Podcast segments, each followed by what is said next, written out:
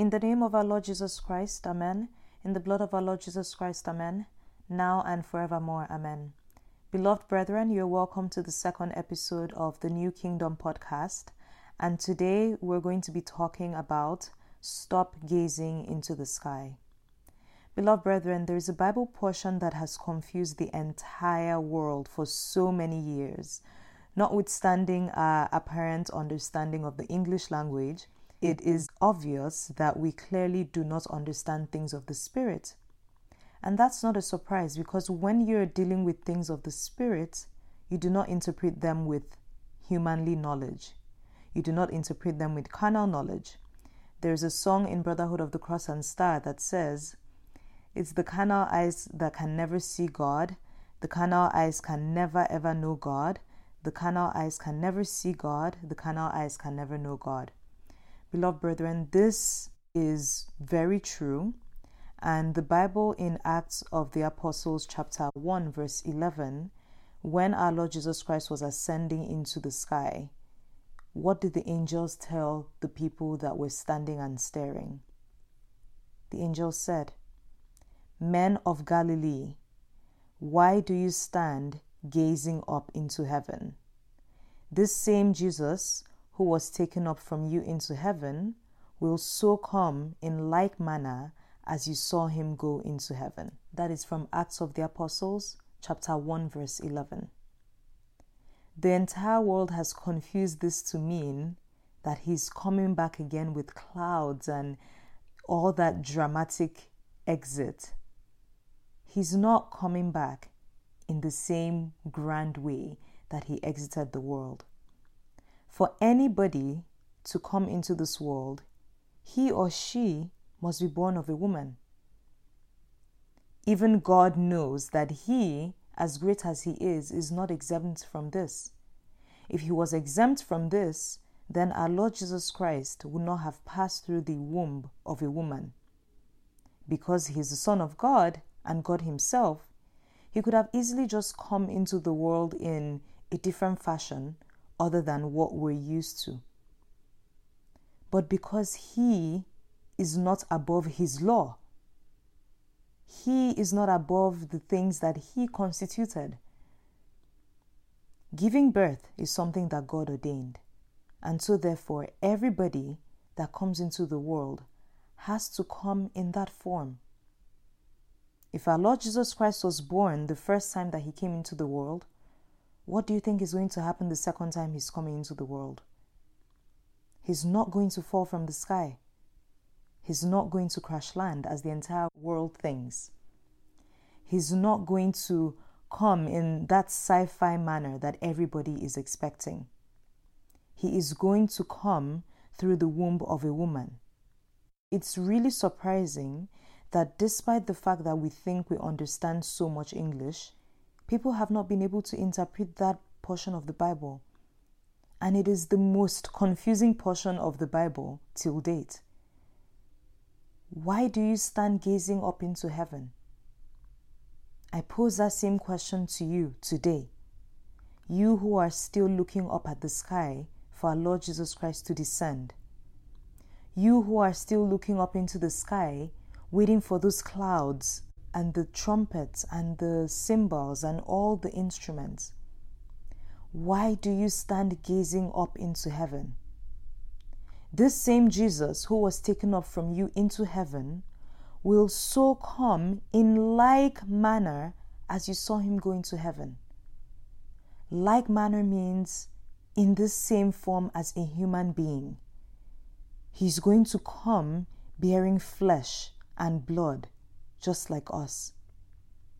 He's going to have a face, skin, hair, feet, and hands like us. He's going to come back in that same manner that he was seen the last time he came into the world.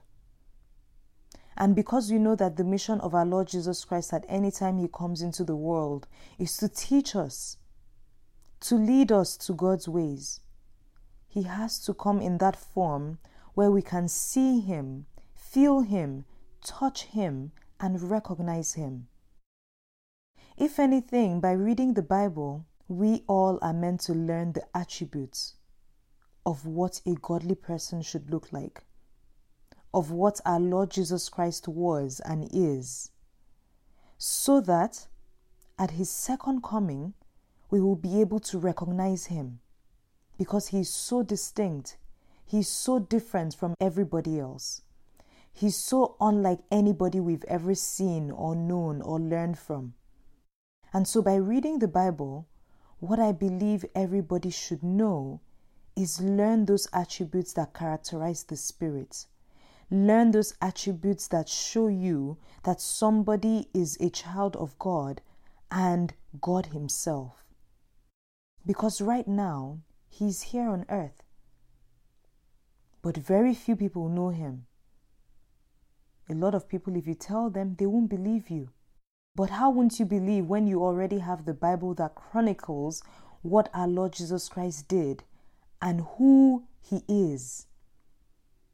Therefore, by knowing your Father, you should be able to recognize him from the crowd at every and any point in time. You will not refrain to buy an iPhone or a Samsung just because you've been hearing that Samsung phones were blowing up. You would get one in the hopes that yours would be different. Matter of fact, you will painstakingly look for a phone that will serve you. How much more finding your Lord and Savior, our Lord Jesus Christ, out of all the rubble that exists in the world. By knowing him, by knowing his character, by learning his words, you should be able to tell him apart from everybody else. People say, oh, there are so many fake prophets. Yes, there are as many fake prophets as there are defective cars. But you and I still buy phones and cars. Why? Because we are able to narrow down and find what is the best for us. It is time for you to go in search of your Lord and Savior. You should be able to recognize him and tell him apart. He is as clear as day. When you see him, you will know him. When you have the Spirit of God in you, you will be able to tell him apart from everything else. And so, the carnal eyes can never see God. It is time for you to see God. But if you feel like you don't see him, then you know that you are not yet operating in the Spirit, that you are still in the flesh. And as long as you are in the flesh, you cannot see or behold what is in the spirit world. You cannot see or appreciate or believe what goes on in the spiritual realm. And don't be afraid of this word spirit, because our Lord Jesus Christ said that his Father requires people that serve him in spirit and in truth. That is the time we're in right now. This is the time where the true worshippers of God must worship him in spirit and in truth. For the Father seeks such as those to worship him. And so, beloved brethren, do not be in the flesh any longer. Do not operate from the flesh. You have to be in the Spirit at all times. And to conclude, remember the Beatitudes. Matthew chapter five verse eight, blessed are the pure in heart, for they shall see God. Beloved brethren, this is straight out of the book of life. We are supposed to see God face to face. We are supposed to see our Father, our King, our Maker, face to face. If your heart is not pure, you can never see God. If your heart is not pure, God can be right in front of you as he is now, but you will never ever see him. That is because God does not mix with the things of the flesh. God does not mix with the desires of the world.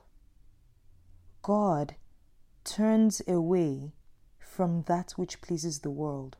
And so, if you want to turn your heart to him, you must first flee from the world. You must abhor the world. You must hate all that is in the world. You must completely dissociate from the world. That is the only time you will have peace. peace not as the world gives, but peace as God our Maker gives. So, beloved brethren, do not stare at the sky any longer. He's right here with us. He's right in you and I. All we need to do is make our path straight, cleanse our hearts, cleanse His dwelling place, so that He can come in and dwell with us.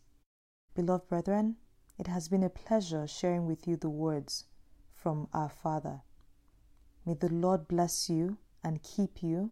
Until next week, remain blessed. Thank you.